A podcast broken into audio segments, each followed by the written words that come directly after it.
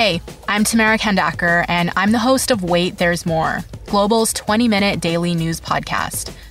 This week, we're dedicating all our episodes to the coronavirus pandemic. We're talking about it from a variety of different angles, from basic health questions to the impact this is going to have on the economy. We release a new episode every afternoon, and you can listen wherever you get your favorite podcasts. This is the John McComb Show On Demand. Subscribe now on iTunes. Listen to the show live each weekday morning, five thirty to ten on nine eighty C K N W and through the Radio Player app. Now, Squire on Sports. If you ever want to torture yourself, go online and look at the value of certain sports cards, because you may see one that you had as a kid. I know I did. My cousin left me a box of mint condition hockey cards. I go online and staring back at me is the Guy Lafleur rookie card.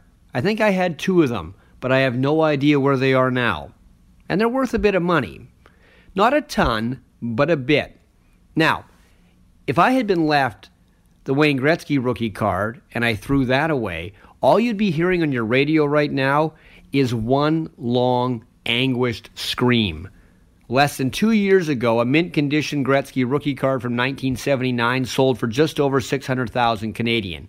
It's the Hope Diamond of hockey cards, but it's just costume jewelry when compared to some old baseball cards. Last night, nineteen fifty-two Mickey Mantle rookie card at an auction sold for two point eight eight million U S. Ten years ago, you could have had that card for two hundred thousand plus. Back in nineteen eighty-eight, it was worth thirty-three hundred. In nineteen fifty-two, you could have got Mickey Mantle's rookie card for a penny. See?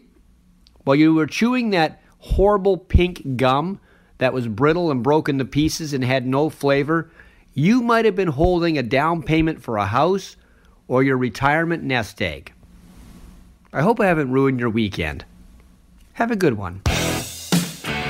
Squire on Sports. Catch Squire Barnes tonight on the Global News Hour at six and on nine eighty C K N W.